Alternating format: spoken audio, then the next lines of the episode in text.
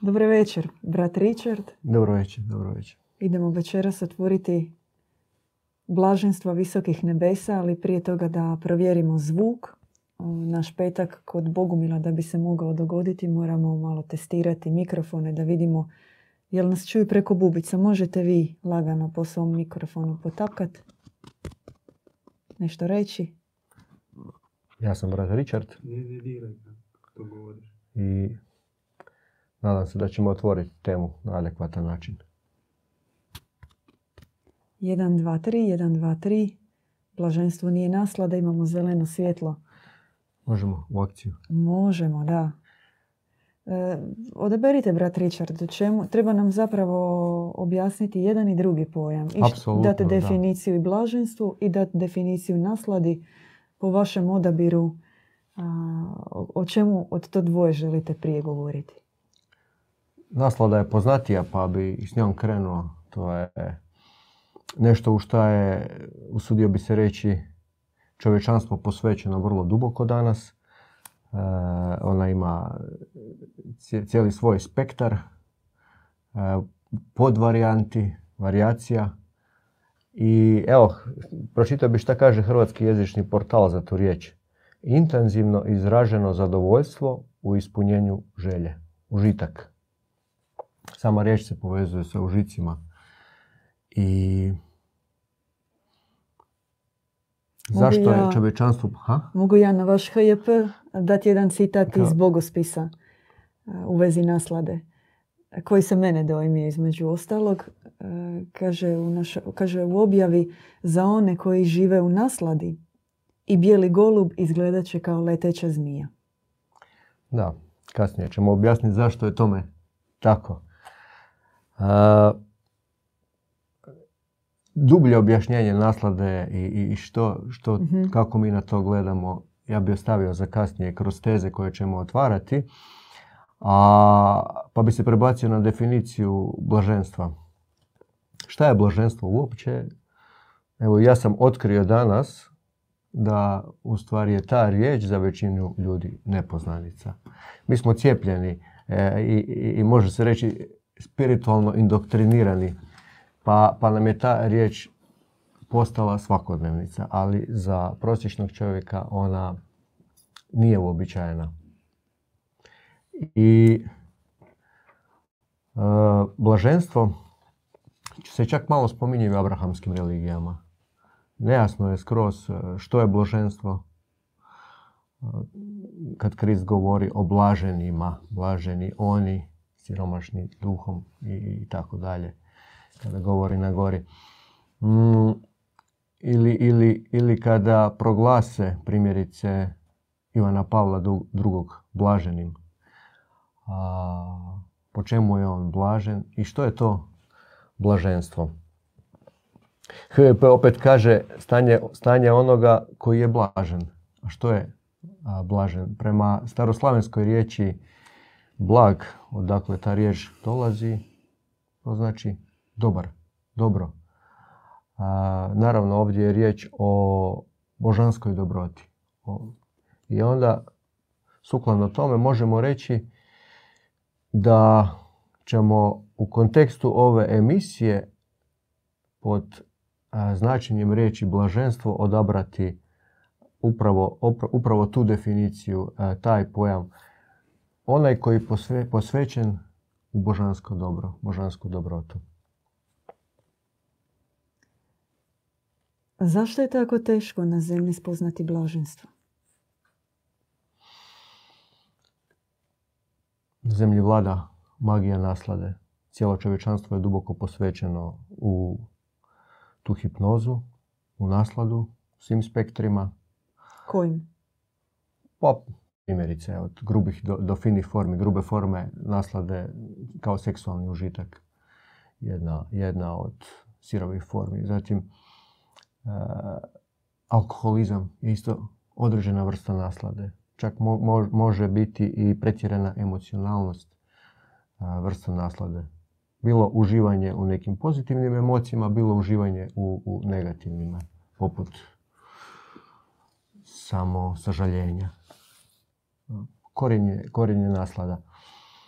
A, to sve prema našem učenju, prema bogumilskoj predaji i objavi dolazi ta, ta, ta hipnoza čovjeka nasladom, omađijanost nasladom kao ciljem života, uopće hedonizam kao, kao smisao postojanja današnje civilizacije, to dolazi, to ima svoj, svoj uzrok i početak je u, u nečemu što mi zovemo adaptacijsko preoblikovanje, kod kojeg je došlo do čovjekovog pada, do pada duše, do degradacije duše.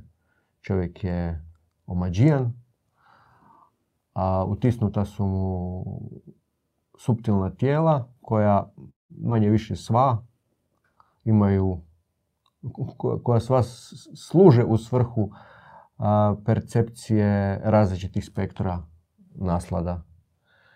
I čovjek je zaboravio na vlastito porijeklo, samim time na stanje blaženstva. I onda mu je naslada kao neki surogat. Zaboravio je, izgubio se, u tome se došao na zemlju, dogodio se pad i a blaženstvo ne pozna. I po nama to je uzrok takve sveopće opsjednutosti svim vrstama naslada danas. Jako je teško e, napraviti granicu da? između onoga što je naslada. Na primjer, može li postati takav koncept e, intelektualne naslade? u smislu proučavanja, izučavanja, istraživanja, dosezanja određenih kontemplativnih filozofskih vrhunaca, zapravo blaženstvo Boga, bogospoznaju nisi doživio. I misliš da pod zapravo surogatom svog intelektualnog rada, razuma, pameti si zapravo dosegao određene visine spoznaje kao, hoću reći, kako odrediti granicu između kako naslade i užitka. Da. Naslade i, i, i, Da, kako definirati što je naslada. Zato što lako nama govoriti što je gruba forma. To je valjda i djeci u osnovnoj školi jasno. Na te subtilne forme. E, pa evo, ja bih nabrojio nekoliko, ali mhm. ne možeš ti njih intelektom svojim, osim za grube forme, njih može razlikovati. Ono, ne, to, je, to je praktički valjda svima očito da, da je alkohol pričinjava alkoholičarima određenu vrstu naslade koja definitivno tog čovjeka vodi u smrt i da to za njega zlo. To je očigledno. mm očigledno je i da je seks naslada, samo nije očigledno da i to vodi čovjeka u smrt. Ali je očigledno da je to vrsta naslade. Da. Vi ste spomenuli kao primjer e, intelektualnog naslađivanja. Da. Da li je promišljanje o Bogu intelektualno naslađivanje ili ulazak u blaženstvo, to sad nije jedna definicija tu koju bi mi mogli smisliti, da. neće moći razlučiti. Da bi ti mogao razlikovati šta je blaženstvo, šta je naslada, moraš prvo dobiti objavu blaženstva tek iz točke a, a, a, gledanja, iz točke objave tog blaženstva, tebi se jasno otvara što je naslada, što nije blaženstvo. Do tada to možeš o tome samo filozofirati. Ali da, jedan od primjera intelektualne naslade je zaista kada uživaš u svojim primjerice nekim e, mentalnim konstrukcijama. I to ti pričinjava neki unutarnji, unutarnju sreću. A, ali ta sreća je u stvari kompleks, odnosno koktel e, e, hormona na određeni način. I ono izaziva takvo, takvo stanje koji je čovjek koji je neupućen u blaženstvo, jasno da će zamijeniti za blaženstvom. Iz naše točke gledišta to je isto određena vrsta naslade. Inače, i naš hormonski sustav koji, koji lučite hormone koji pričinjavaju čovjeku zadovoljstvo, endorfin, dopamin a, i ostali, oni su isto, po našem učenju, dio tog pada, kao i, i, i čovjekovog pada. I kao i e, suptilna tijela koja su implementirana, od kojih je možda naj, naj, e, od kojih je glavno ono što mi zovemo župel, a u stvari to je taj e, centar, centar e, požudnog rasplansavanja. I od tud dolazi želja za svim oblicima naslade. Više, više o tom padu i, i centru požudnog rasplansavanja možete na našim ostalim videima i gostovanjima petkom pogledati, pa ne bi dublje ulazili u to. Jednostavnim rječnikom rečeno, ako možemo malo pojednostaviti cijelu priču, u našoj definiciji naslada je zlo koje se manifestira pod krinkom dobra. U tom smislu ono pretpostavlja degradaciju, degradaciju duše, njeno, njeno okretanje zapravo u smjeru i izboru zla. E sad, na jednostavnom dnevnom primjeru to bi značilo da današnji suvremeni čovjek radi ono što mu je po čeifu, da? Radi ono što mu se da, što mu, to što mu daje užitak, od čega mu je ugodno, a sve ono od za što mora uložiti napor u smislu dobrog odabira, to mu se ne da. Na primjer, na, osnovu, na nekim banalnim primjerima. Idem, radim, idem u shopping, popijem kavu, dođem doma, gledam Netflix, odem na cugu i ne radim ništa više od toga. To je ono što mi paše, što mi odgovara. Mani me se sa nekim duhovnim pričama, mani me se sa pričama gdje je dobro i zlo, gdje se ja trebam nešto mijenjati, to me smara. I u tom smislu taj čeif i naslada zapravo postaju sinonimi, jer mi i duhovno radimo samo, to jest e, pristupamo konzumeristički našem načinu života, onome što nam se da raditi, onome čemu se želimo posvetiti. Čovjek u konačnici kao da živi u određenoj vrsti sna, a ne razumije da taj san u kojem je njemu ugodno, fino, toplo, iz kojeg mu se ne da probuditi, je zapravo naslada. Ono što ga odvaja od puta koji bi on kojim bi on zapravo trebao krenuti. I kada božanstva, kako kaže naša objava, gledaju na čovjeka koji živi u nasladama, oni na njega gledaju kao na bolesnika. Tako kaže objava. Čovjek koji živi u nasladi, on je kao u stanju bolesnika, kao onoga koji ima bolest, koji se tek treba iscijeliti i koji, koji ga tek očekuje ako primi pravu dijagnozu, ako se počne liječiti, ga tek očekuje zapravo ozdravljenje i pravi život kojim bi on trebao živjeti. A to bi bilo Absolutno. sve, a ne naslada. Da. No vi ste ovaj primjer koji ste spomenuli, to je, to je život prosječnog čovjeka. Taj čovjek ne traži ništa puno od života. On ne traži duhovne, on nije duhovni aspirant. On eh, ne traži istinu, ne traži blaženstvo. Točno, da. Eh, ali činjenica je, eh, kako ste spomenuli, iz točke nebeske objave, perspektiva na takvog čovjeka je perspektiva na bolesnika. Znači čovjek omađijan nasladom je u stvari duhovno bolestan čovjek. On eh, srlja prema smrti, a da to i ne zna, duhovnoj smrti. On degradira duhovno i no, no jedan od, jedna od klopki možda najbitnija, a nismo ju spomenuli u, u cijeloj toj priči, zašto čovjek a, odabire takav način života. Prvo, blaženstvo mu nije otvoreno. Oni koji su donosili svjetlo blaženstva na zemlju su kroz povijest sustavno ubijani, stigmatizirani, i svjetlonoše takozvani. Znači ljudima prvo nije otvoreno svjetlo. A, a ovo im je po, po defaultu, e, rekli smo, zbog pada koji se dogodio prema našem učenju. Čovjek je degradirao i njem, njem, on je po defaultu otvoren za, za naslade. I e, ono bitno još je da je zaboravio na svoje božansko porijeklo i nije mu otvoreno njegova besmrtnost duše.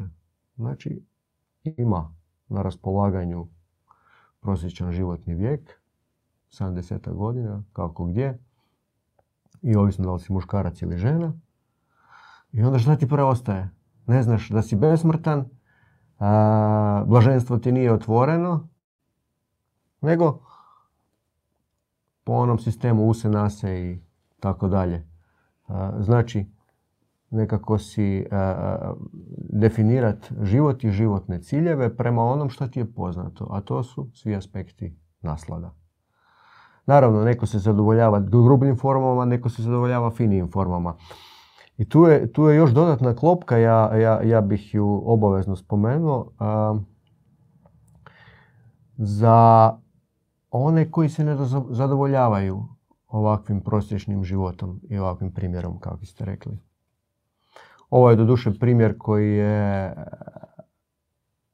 možda za kontekst e, zapadne civilizacije. Negdje možda su varijante na temu malo drugačije, ali, ali recimo, oni koji se ne zadovoljavaju sa takvim e, životnim ciljevima, ne vide se u tome i traže nešto više od života, za njih su spremne, spremna cijela lepeza vrlo, vrlo suptilnih naslada koji sebe smatraju a, duhovnima pa traže neku varijantu blaženstva. E, otvorena je lepeza otvaranja čakri gdje pojedinac može iskusiti nešto što nalikuje na blaženstvo i nalikuje na ljubav. Isto još subtilnija vrsta surogata. Možete recimo na primjeru ljubavi kao... Razliku? Da. Da. Ljubav koja se očituje kroz anahata čakru, ako si ju razvio kroz asketizam jogu ili te neki učitelj inicirao koji ima otvorenu srčanu čakru pa te inicirao i, i, otvorila ti se srčana čakra, ti imaš ideju da voliš sve ljude. Možeš ih smjestiti u svoju srčanu čakru. Možeš ih na neki način i osjetiti. no to nije ljubav o kojoj mi govorimo, koja je nama otvorena i o kojoj je Kris govorio. Ta ljubav, ona uključuje dobrotu i požrtvovnost. Ona je takva da ti toliko onoga drugog voliš da ti kao objekt nestaješ. Prva ljubav, ljubav koja se otvara kroz uh, Anahata čakru, ona je pritajeno egocentrična. Uh, rekao bih pritajeno zato što je to toliko suptilno da ti nisi toga svjestan. Ti misliš voliš sve. A u stvari voliš tako dugo dok ti neko ne stane na žulj. Uh, voliš dok si u svojoj meditaciji onda, onda voliš. U realnosti, kad treba podmetnuti leđa za drugoga, kad treba neku veću pomoć mu iskazati, gdje treba žrtvovati sebe, to već može doći u pitanje. Dok ljubav koja je nama otvorena, ljubav koju je Krist govorio, ona je drugačija. Ona uključuje i križ za drugoga, koji ne nosiš zbog e, nekakvog koncepta ili ideje da bi tako trebao, već tebi se otvara duhovno srce. Namjerno ovdje razdvajamo termin duhovno srce i srčana čakra, to nije po nama isto, nisu čak ni na istoj poziciji. Ako gledamo poziciju suptilnih tijela u odnosu na ovo fizičko tijelo, i to je možda najdublje što, što, što ja osobno mogu riječima objasniti razliku. I opet, za onoga koji nije okusio, kome se nije spustila objava istinske ljubavi, on to ne može razlikovati. Da mu, ne znam kako objasniš, da, da cijelu knjigu ispišeš, to jednostavno ne može. Znači, kao i za blaženstvo, i ljubav i blaženstvo i dobrota mi ih stavljamo u, u, u istu u istu kategoriju stvari, jer to su kvalitete e, koje dolaze od dobroga Boga. I one se isprepliču i sad kako ćeš ti razlikovati e, ljubav i dobrotu, jer one jedna, jedna s drugom idu ruku pod, pod ruku. Govorimo naravno o božanskoj dobroti, o nebeskoj dobroti. I možeš razlikovati to jedino kad dobiješ objavu. Mi smo 20 minuta večeras u našoj emisiji govorimo o nasladi i o blaženstvu, o razlici između jednog i drugog. Rekli smo malo prije za one koji su uključili što naša duša je znala što je blaženstvo prije na nebu, no za nju je blaženstvo bilo izgubljeno sa čovjekovim padom, sa utjelovljenjem, sa prevarom koja je se dogodila na nebu i blaženstvo je bilo zamijenjeno surogatima svjetovne naslade. Ko se događa ovdje na zemlji u različitim formama. Međutim, ono što mene zanima, brat Richard, je li moguć obrat bez obzira kakve god svjetovne naslade duša ovdje doživjela na zemlji, u kojoj god formi, u koliko god, kakvoj god mjeri se ona izludovala u svom svjetovnom životu, je li moguć taj obrat iza života da se dostignu visoka blaženstva?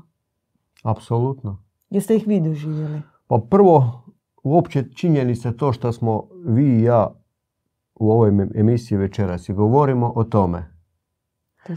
I samo iz jednog razloga. Prvo ne plaćamo, ne plaća nas niko honorar iz neke, iz neke uh, strane škrabice. Škrabice, niti dobijamo po, po, po, kliku ili pregledu od YouTube-a dio, dio para od oglašavanja. Da.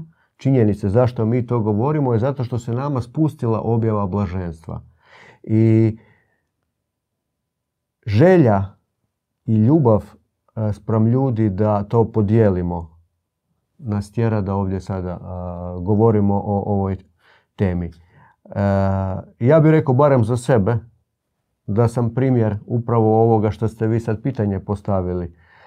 Znači onaj koji je ekstremno išao nekim e, e, putem krivim prije, ja sam tražio naslade i, i, i, i smatrao sam da je ananda ili sanskritski izraz za blaženstvo, oni to zovu blaženstvo, da je to vrhunsko blaženstvo kojem je bilo otvoreno da je to konačni cilj. A to je bila iz moje točke gledišta sada ona vrhunska suptilna naslada. I činjenica da sada ipak tu govorim samo iz, iz ljubavi i želje da otvorimo zainteresiranim gledateljima dimenziju istinskog blaženstva, to je mislim, odgovor na ovo vaše pitanje da li je moguće. Moguće, postoje određeni preduvjeti, za to postoje određene točke koji se treba držati, ali prije svega potrebna je objava blaženstva. E, sve ovo ostalo nema nikakvog mhm. smisla ukoliko se ne dogodi objava. Objava je moguća, e, možda je moguće i direktna ja, ja za to ne znam u smislu da nekom se Bog direktno obrati. Vjerojatno i ima takvi, to su posebne, posebne duše. No nama, nama svima se e, ta unutarnja objava dogodila kroz nekoga, u nečoj blizini. Neko je inicirao, neko kome je samo otvoreno blaženstvo. I u našoj zajednici srećom ima mnogo takvih i njeguje se sfera blaženstva, molitve blaženstva i duhovnom aspirantu koji to još nije iskusio, a želi, postoji realna mogućnost ako dođe na naše, naša okupljanja, pa čak i, i, i postoji mogućnost ako gleda ovaj naš video, da osjeti barem e, dijelić nebeskog blaženstva. U onoj mjeri u kojoj kroz nas takve kakvi još uvijek jesmo, može to blaženstvo a, biti očitovano. Majka Eufrozinija, velika svetica bogumilske tradicije, duhovna učiteljica djeda Ivana, i izdvaja tri vrste naslade kao osnovne kategorije, ajmo tako reći, između ostalog. Ona izdvaja požudu, hranu i san. Jel nam možete objasniti zašto te tri? Požuda se vjerojatno odnosi na seksualnu požudu, kada ona kaže požuda. E, hrana i san. Ne trebam posebno tumačiti, ali zašto ta tri?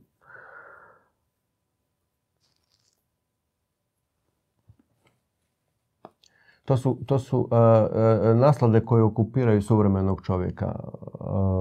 možda, možda čak više, više suvremenog čovjeka u doba kad je ona živjela. Danas, danas su te naslade puno subtilnije i postoje vrste naslada koje nisu bile za vrijeme njenog života.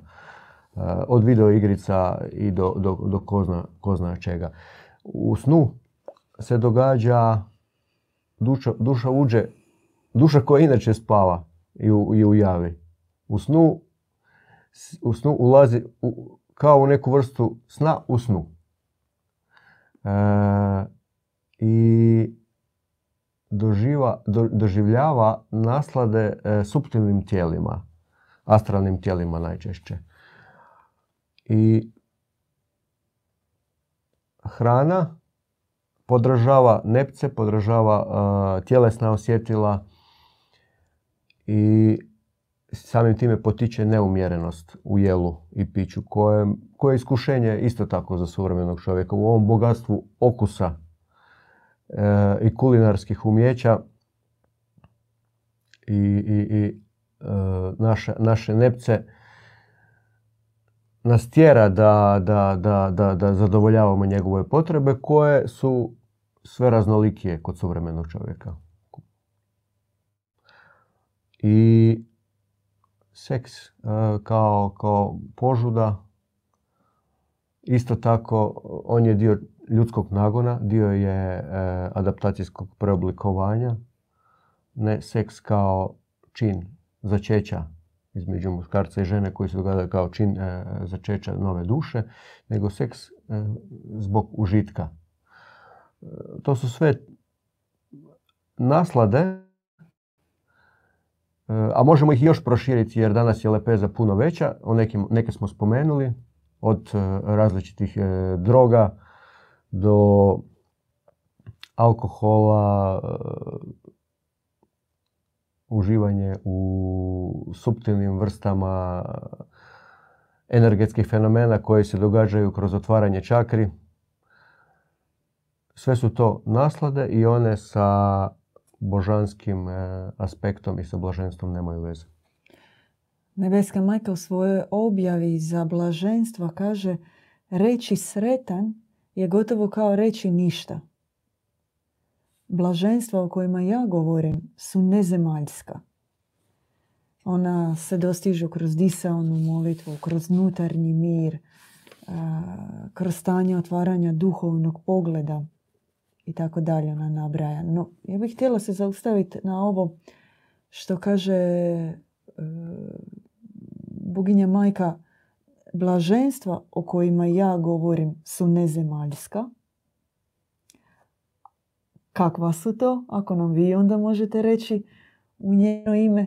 I ako su već nezemaljska, kako nam ih onda, kako je moguće da ih ovdje na zemlji doživimo? Mogu reći samo o onoj razini blaženstva koja sam ja iskusio. Ovo sve ostalo je sve. teoretiziranje. Da. Da, blaženstva koja, koja zaista se mogu spustiti mogu biti takva da ih ne možeš izdržati. Ljubav koja, koju nikad nisi spoznao, ta ljubav e, otvara duboko ganuće i istovremeno i pokajanje, ali pokajanje ne u negativnom aspektu, već pokajanje kroz što ti se otvara pogled i točka da vidiš sebe i dubinu svog vlastitog pada kroz prethodnih, ne znam, 20-30 godina života koje si posvetio e, svim formama naslade. I, to je jedan kompleks svih ovih stanja koji se događa koncentrirano i istovremeno. I on se otvara vjerojatno onoliko koliko možeš izdržati. Ne možemo mi više od toga izdržati. Djelomično odgovor na vaše pitanje. Drugi, drugi dio, postoji isto citat iz objave, ja ću ga parafrazirati, gdje se govori da se božanstva spuštaju sa nebeskih visina na zemlju i dolaze tu kako bi prošla kroz ovo iskustvo i, i, iskusili još veće vrste blaženstava i dobili još veći vijenac. I kako je sad to moguće, to je, to je jedan paradoks. Doći ovdje, ući u ovu, ovaj Alcatraz, duhovni Alcatraz, zemaljsko iskustvo danas je to i vjerojatno zadnjih 6-7 tisuća godina, prema našoj objavi to traje. Razdoblje Kali Juge, kako kažu vetski spisi. A, Alcatraz duhovni. I znači doći jednoj božanskoj duši tu, da bi iskusilo veću, veće blaženstvo koje, e, od onoga koje može iskusiti tamo iz dimenzije iz koje dolazi. Paradoksalno.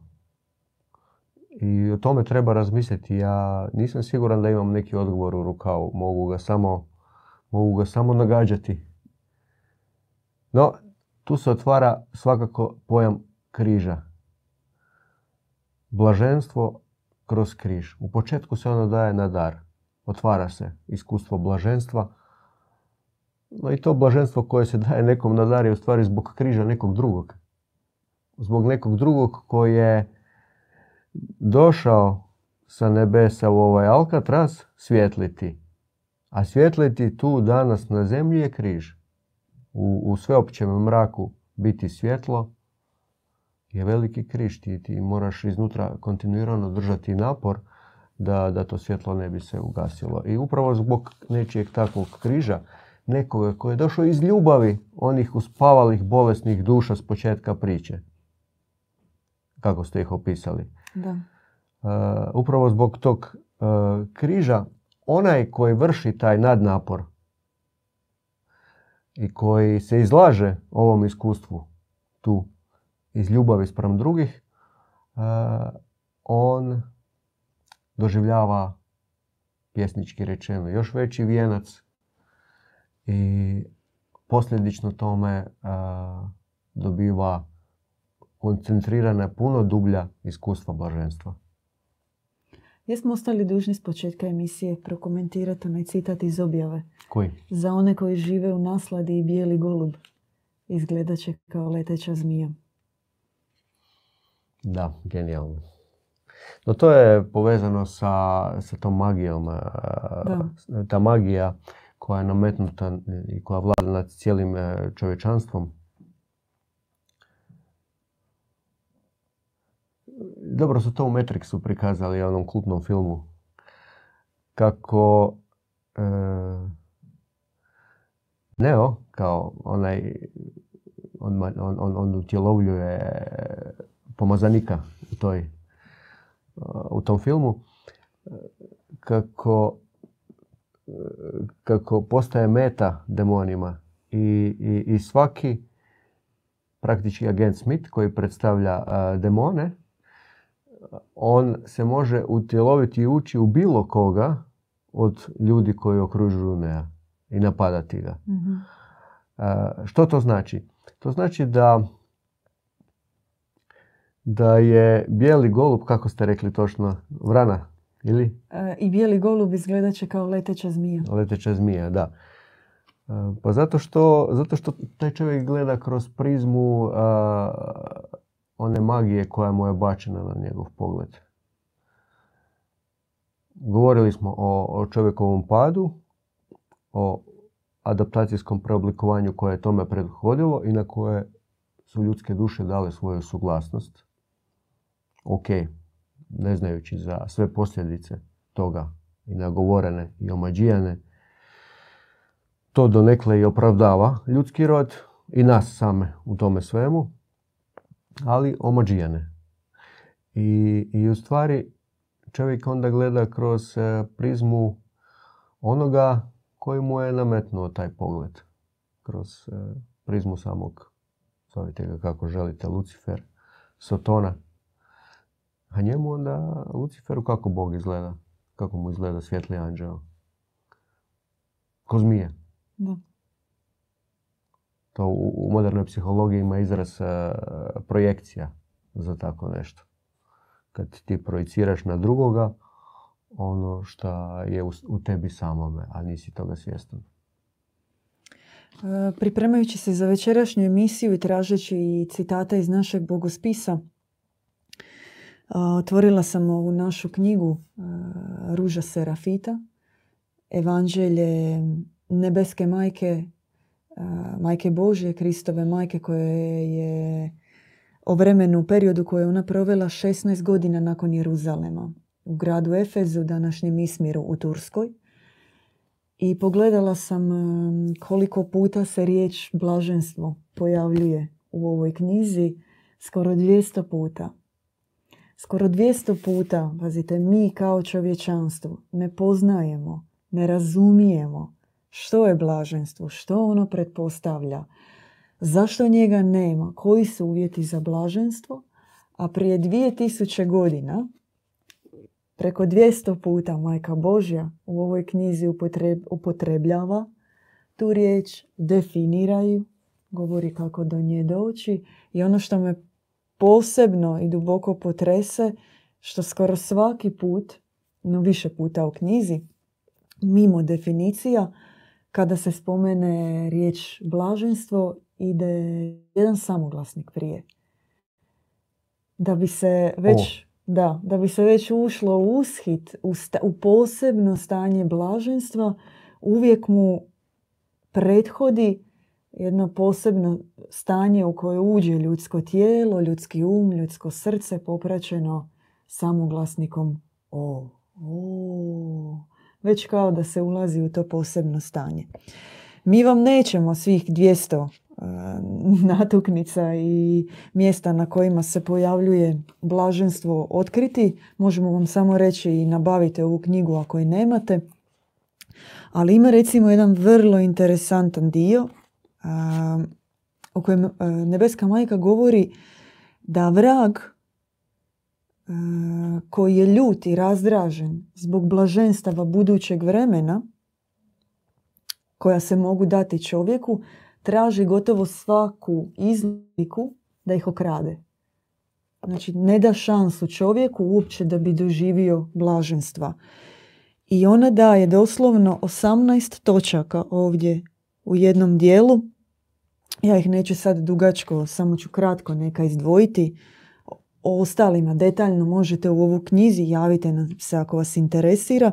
Ona kaže e, što je sve potrebno prije kao ajmo reći, negativni aspekt, odricanje od čega, između ostalog, da bi vi dosegli blaženstva o kojima ona govori.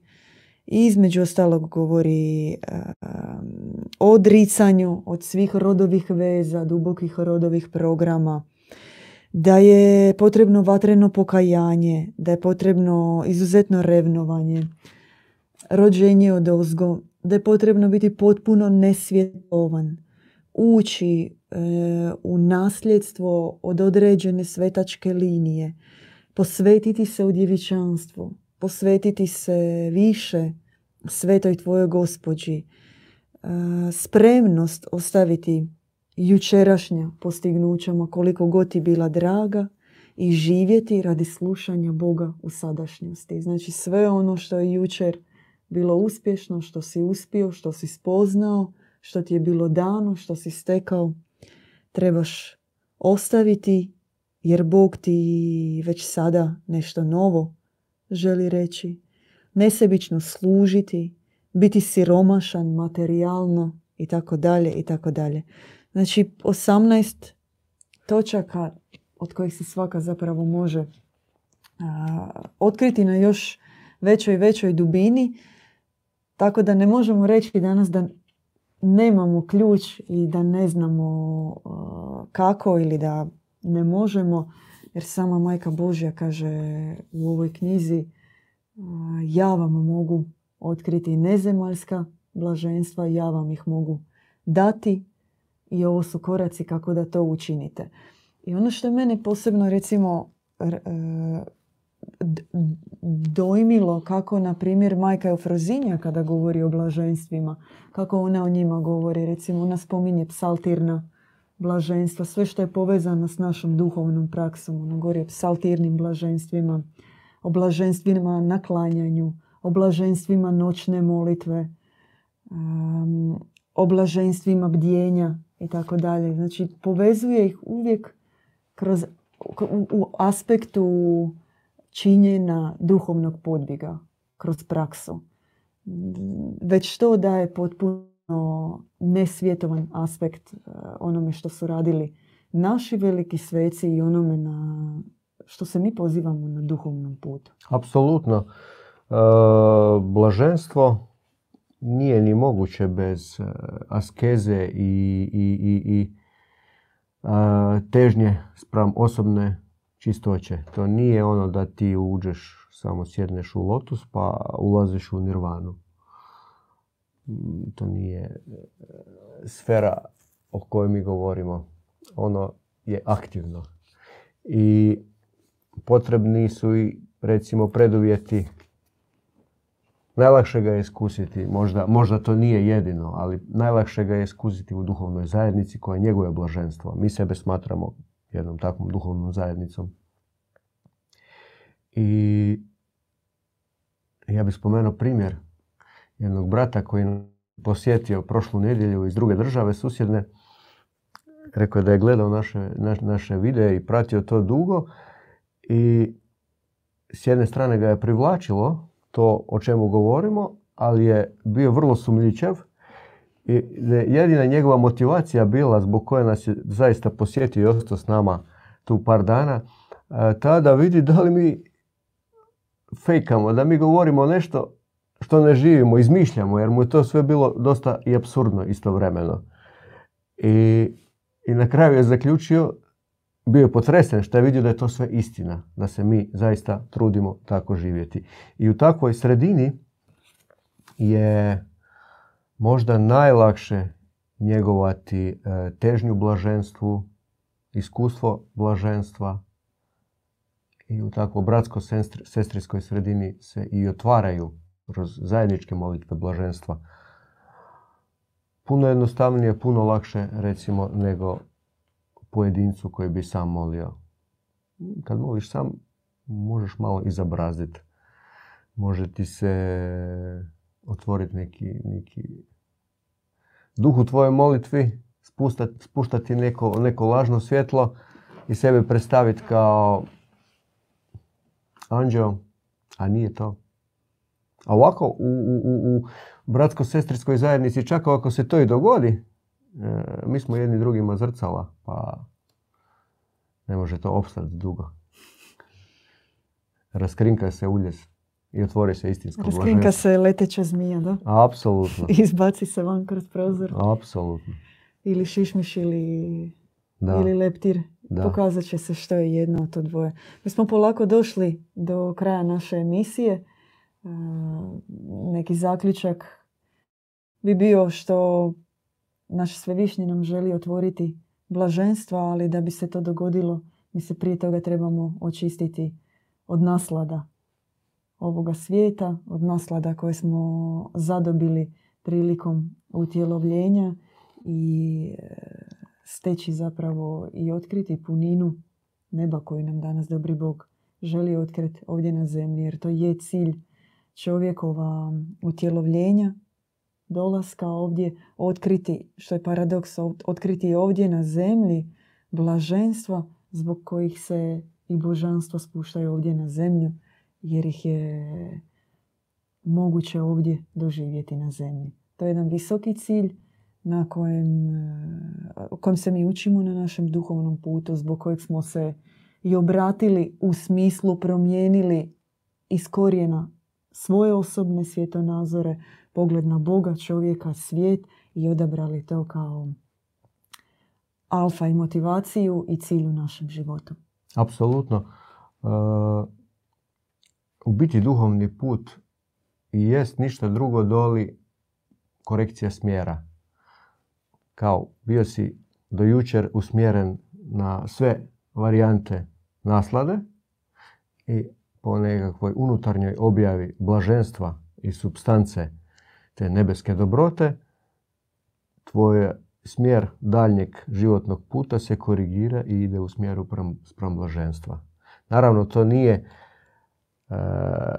da sad odjednom automatski se režu svi oni repovi i ti nakon jučerašnjih dubokih spoznaja naslada sad ti odjednom samo, samo imaš blaženstva na, na svom stolu, na tanjuru.